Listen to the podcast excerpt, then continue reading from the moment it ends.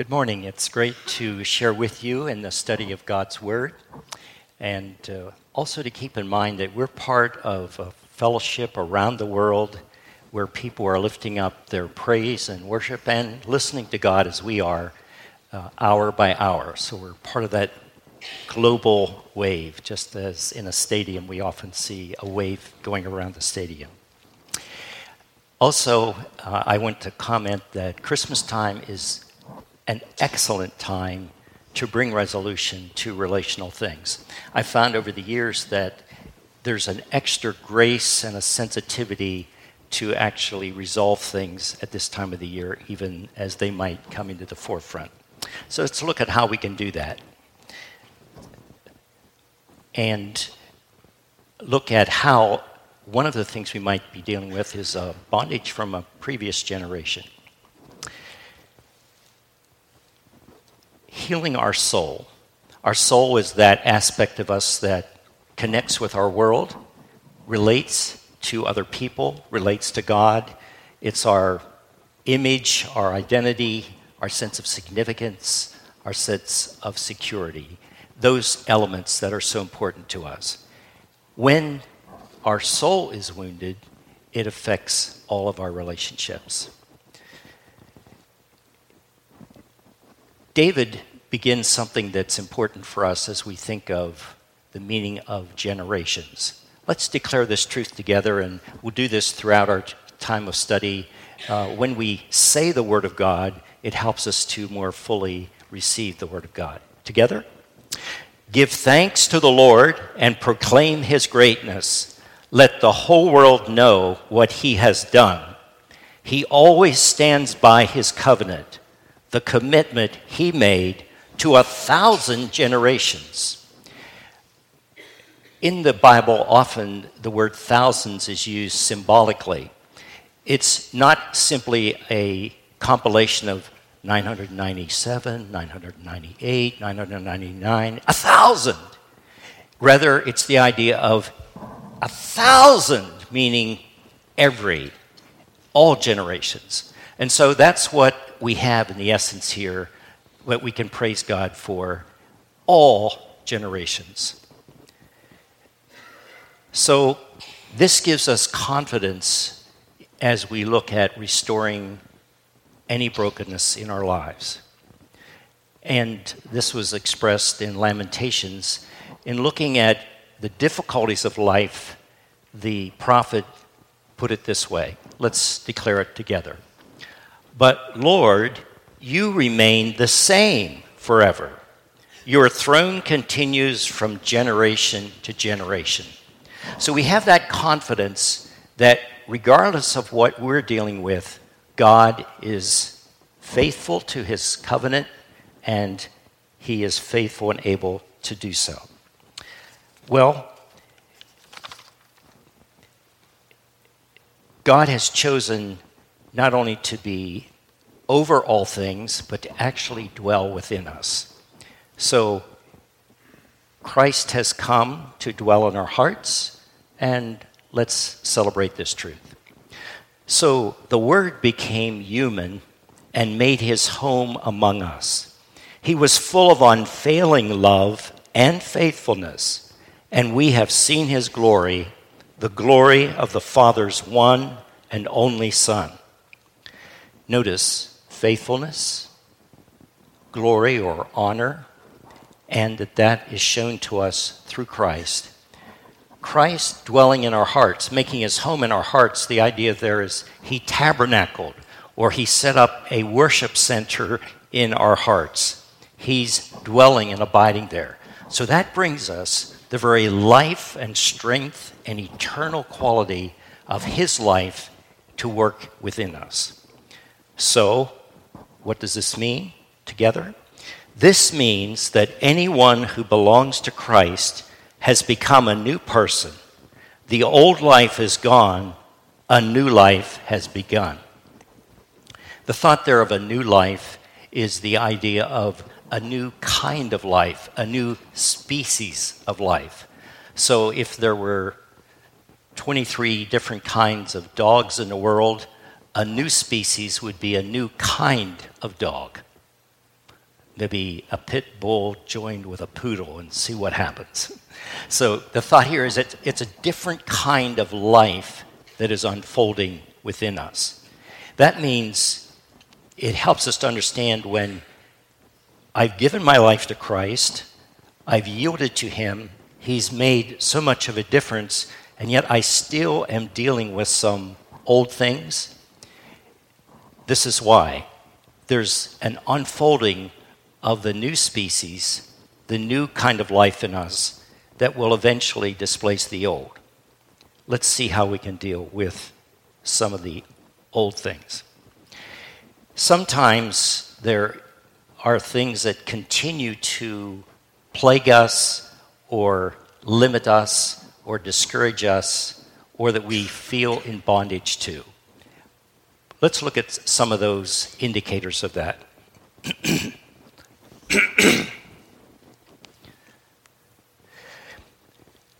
I have asked for forgiveness, promised I would never do it again, yet I still keep falling short.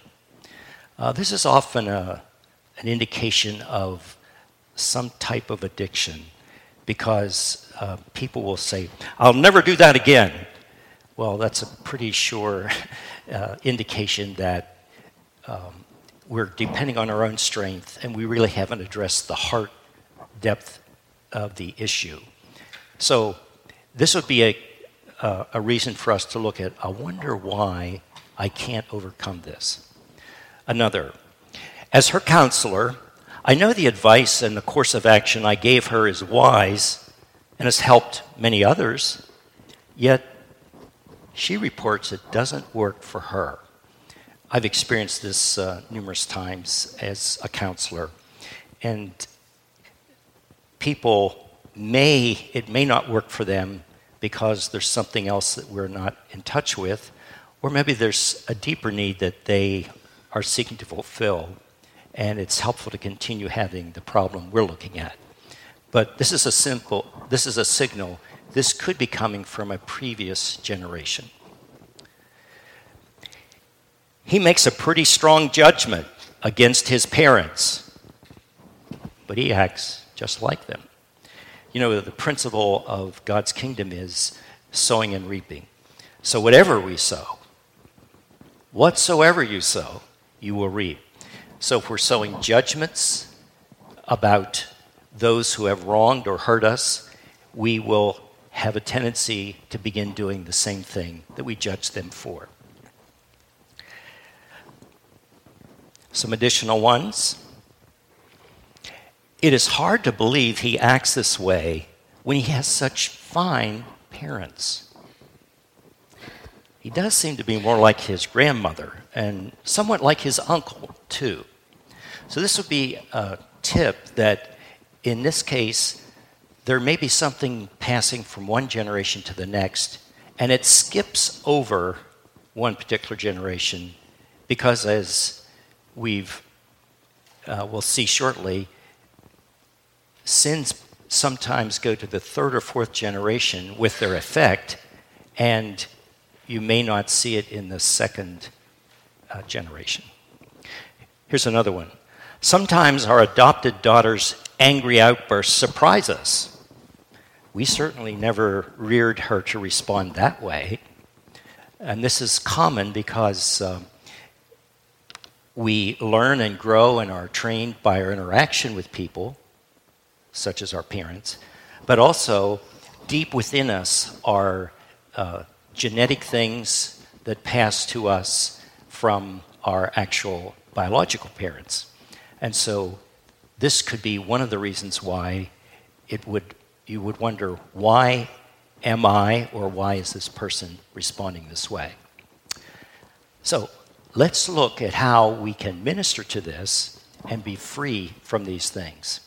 And there are two ways to consider this today. One is do I identify with any of these things and apply it to myself? Or to compassionately be committed to helping others work through this as well.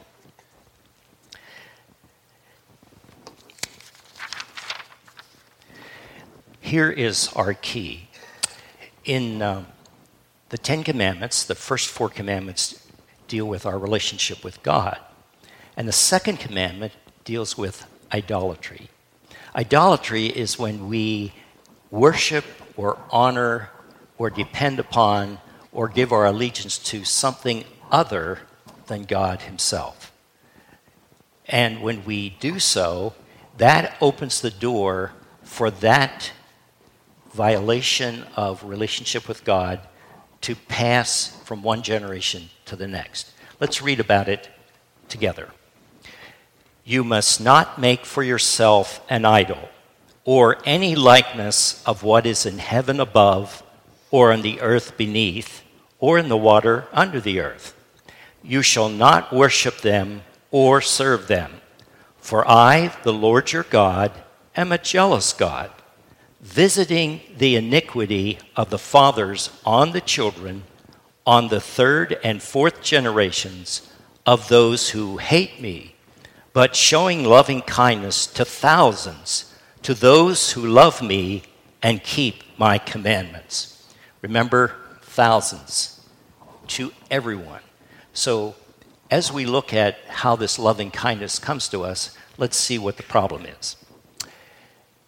It's again idol worship, uh, and that's not just bowing down to a piece of wood or stone, but whatever we are honoring above God. Uh, the term iniquity is the idea of it's a picture of a stream that's sort of meandering through a meadow, uh, not going very fast, just weaving and wandering maybe even aimlessly. Iniquity is also then associated with what is weaving its way through the generations to touch each succeeding generation in some way. The term visits here is critical.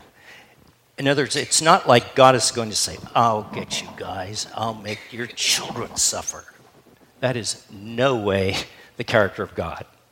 Rather, what this is saying, the term visit means it's going to come to you and seek to come in.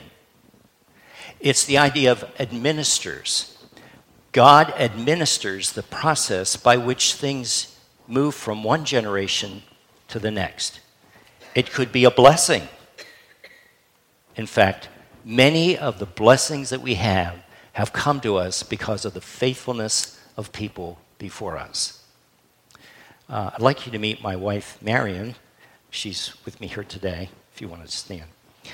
Um, Marion has a, uh, a good inheritance of music ability, which she received through her father, and training from her father. So that's a blessing that has come to her through the generations.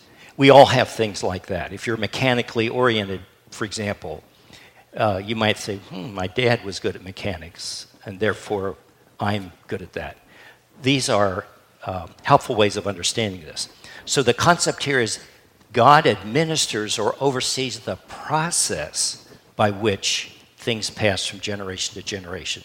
So depending whatever you put in the pipe is what is going to come through, so to speak. So, on to the third and fourth generations. Um, it's it's an ongoing impact depending upon how people continue to interact with it in each generation. Now, before we feel too depressed about this, remember God's loving kindness. Let's look at that together. How do things transfer from one generation to the next? Uh, one of them might be genetics, as we've already implied. Uh, this happened to me uh, one Sunday evening before a church service started.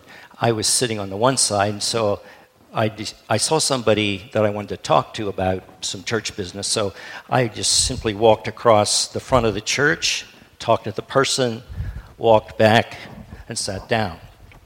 After the service, a person who was a visitor uh, came up to me and said, Are you Jonas Yoder's son?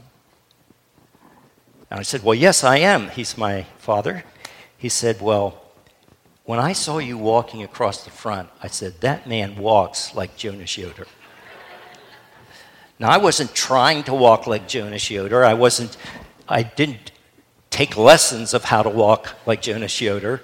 I was just living out what was in my DNA.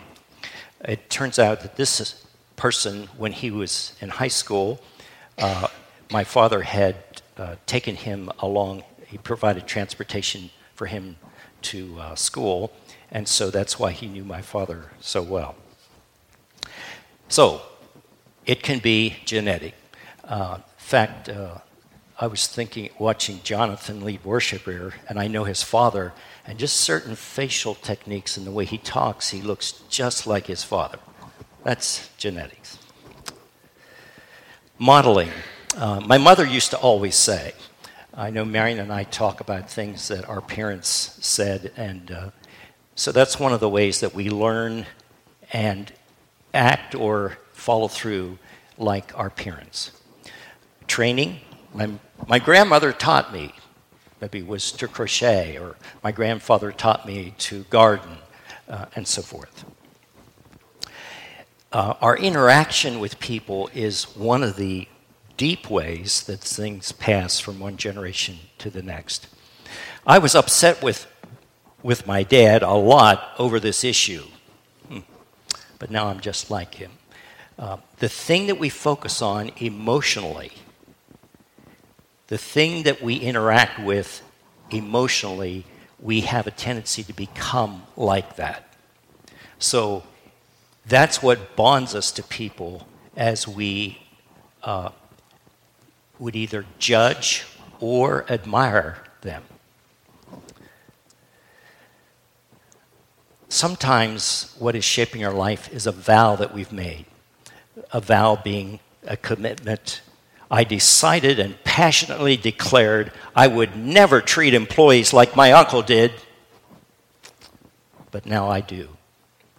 In other words, a vow is when we make a statement I'm never going to do this, or I'm always going to be sure about this, usually comes down to two things. One, self determination. This is the way it's going to be. I am going to make sure. Or self protection. I'm not going to be hurt that way again. Both of those have a problem because while it's important to defend ourselves and while it's important to have goals and purpose, when we are making a vow like this, we are taking control of our lives rather than being totally yielded to the Lordship of Christ.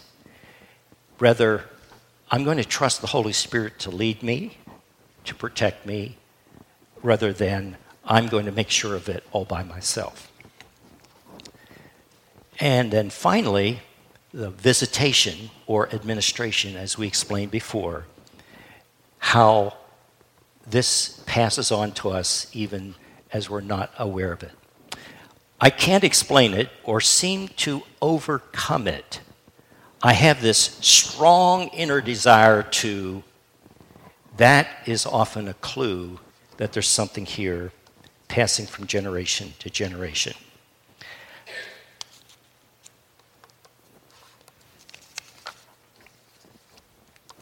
But but let's look to how we can overcome this. Notice again in the Great Commandment, let's say it together. But showing loving kindness to thousands, to those who love and keep, and keep my commandments.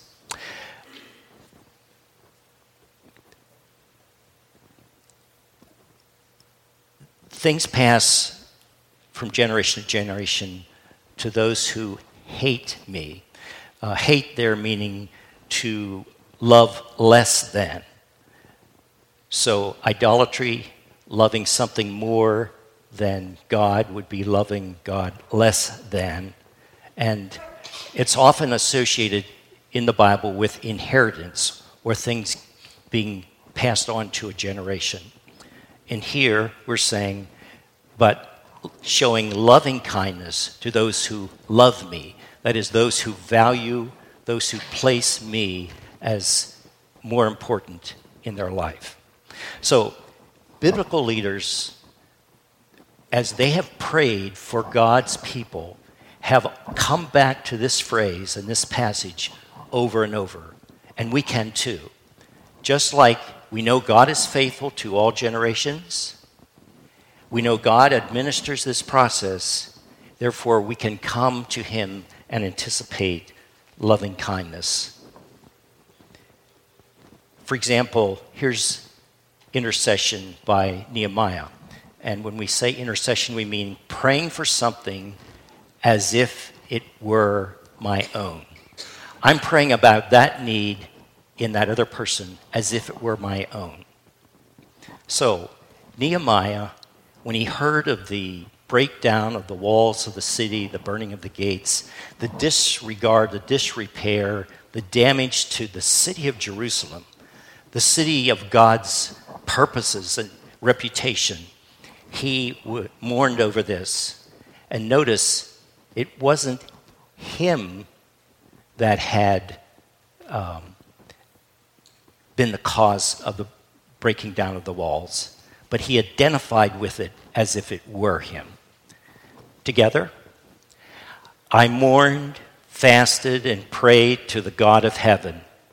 Then I said, O Lord, God of heaven, the great and awesome God who keeps his covenant of unfailing love with those who love him and obey his commands, listen to my prayer. Look down and see me praying night and day for your people Israel. I confess we have sinned against you. Yes, even my own family and I have sinned. Some versions would say, My fathers have sinned, and I have sinned. Notice, he wasn't responsible, but he was embracing it as a way of ministering to uh, bring deliverance. And we know then God entrusted him with leadership to restore the city. So, this is an example of noticing how you are one who keeps covenant of unfailing love or loving kindness.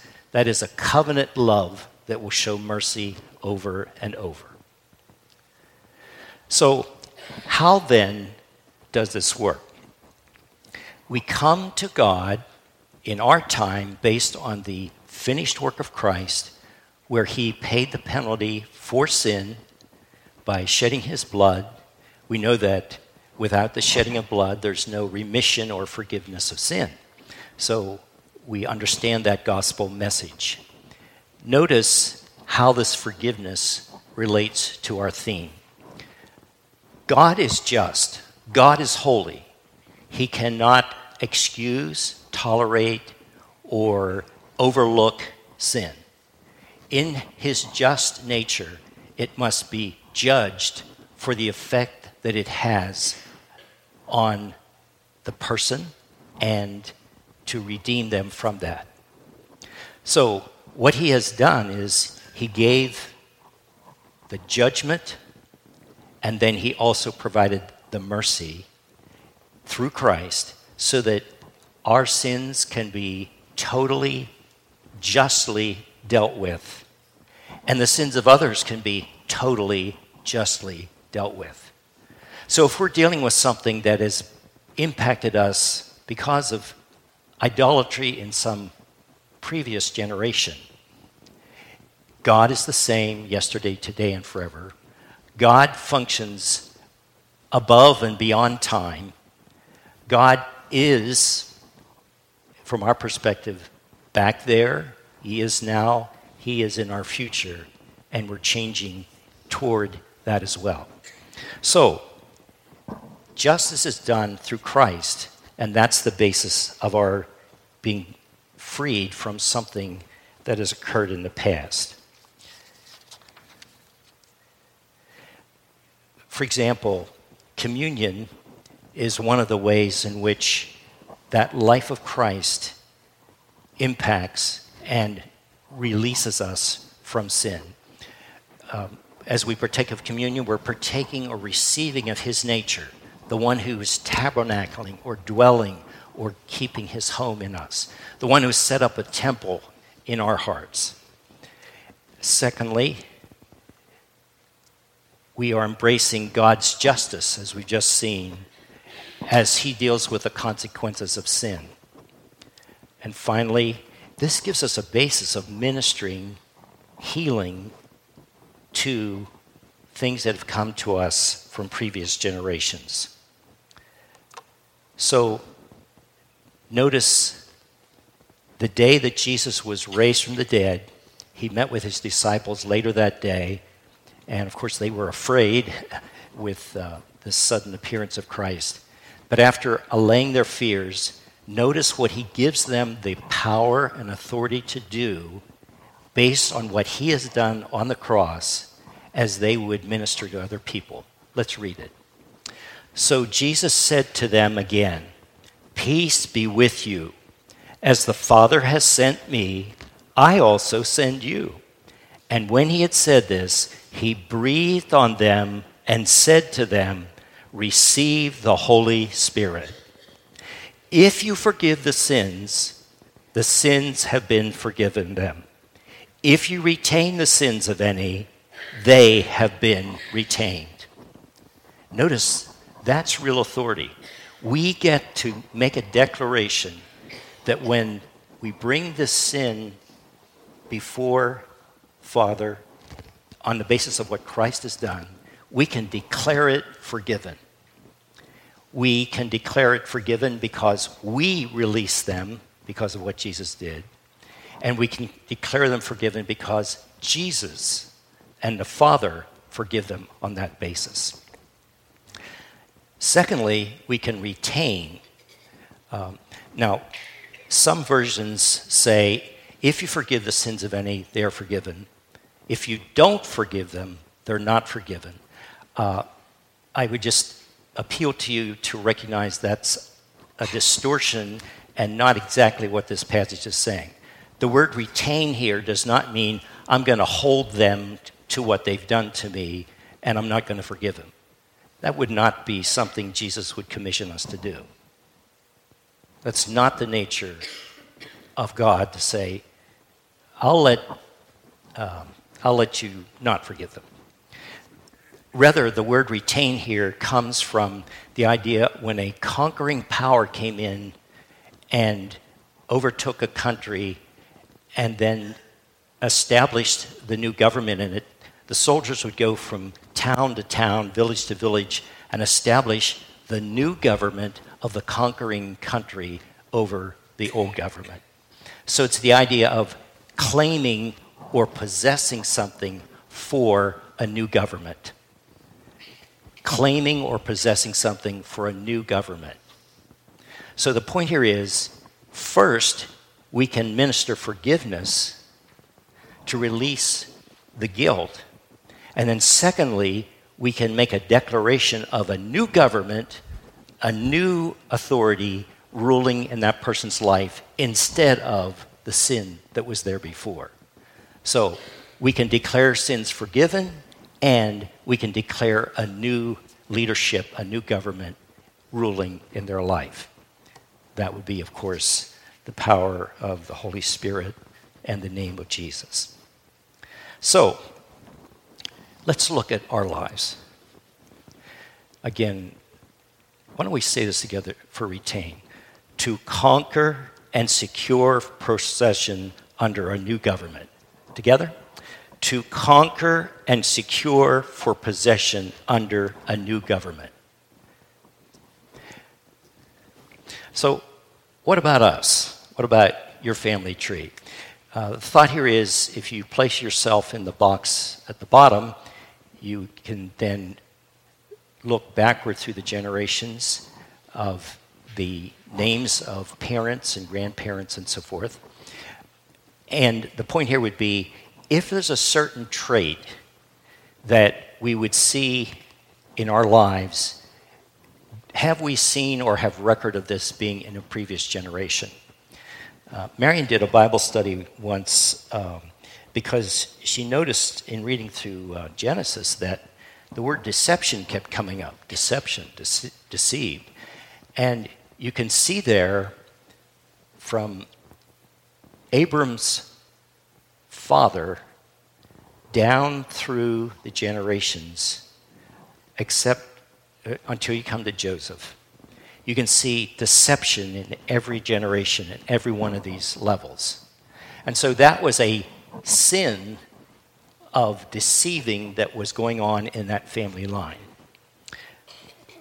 Joseph had a different approach, and rather than deceiving, he, uh, you, you don't see record of that afterwards in the biblical accounts. So, how do you minister this?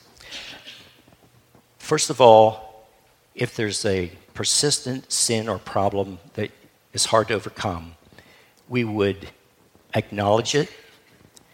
We would then encourage the person to ask God to forgive themselves for participating in that, to ask God to forgive the person or persons in previous generations for their involvement of that, and asked, We forgive them, we ask God to forgive them. Now, that raises a question Does that mean they're released from their responsibility. My understanding would be insofar as the sin visiting or being administered to my generation, when I exercise forgiveness and when I declare forgiveness that God has done for them, insofar as the effect of that coming to my generation, it cleanses that. They have their own responsibility before God for their life and their choices. But insofar as it affecting me and visiting me, it, it, it loses its authority and power. Secondly, then after doing that, retain it. That is, declare the power, anointing, and grace of God to rule in my heart in place of that. Um, I once uh, was teaching on this, and then after class, uh, a lady came to me and said, uh, I'm dealing with something. And so we looked at it, and she forgave um, people in her previous generation for it. She also prayed for her children, and she prayed for her sister uh, because the, she saw the same, her sister dealing with the same problem. The next day, her sister, who lives in Florida, and we were praying in Pennsylvania, her sister called her and says, I don't know what happened to me, but I feel so different. It's like a weight has lifted off of me, and I feel so much more spiritually alive. That's the power of this because it's a spiritual reality that we can have confidence that when we pray for our family tree, God does hear and God does deliver. So then declare the new government of the Holy Spirit over that. I trust as you are meeting in small groups and uh, would have further questions, you can uh, do so with the leaders here in the congregation. But let's pray. Father, we've quickly looked at this and we've made a lot of declarations here of your truth. We entrust you by your Holy Spirit to bring to mind those things that we recognize have come to us from previous generations. We anticipate exchanging them for what Christ did on the cross and releasing those who have um, been the source of that visitation.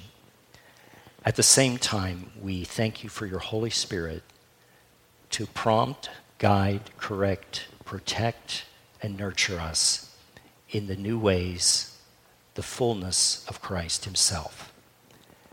Thank you for protecting our hearts and minds from um, any distortion of this truth, and at the same time, Bless us with the questions that will lead us to the answers you have for us. We love you. We receive your loving kindness. And we do so through the price that was been paid through Christ on the cross. Amen.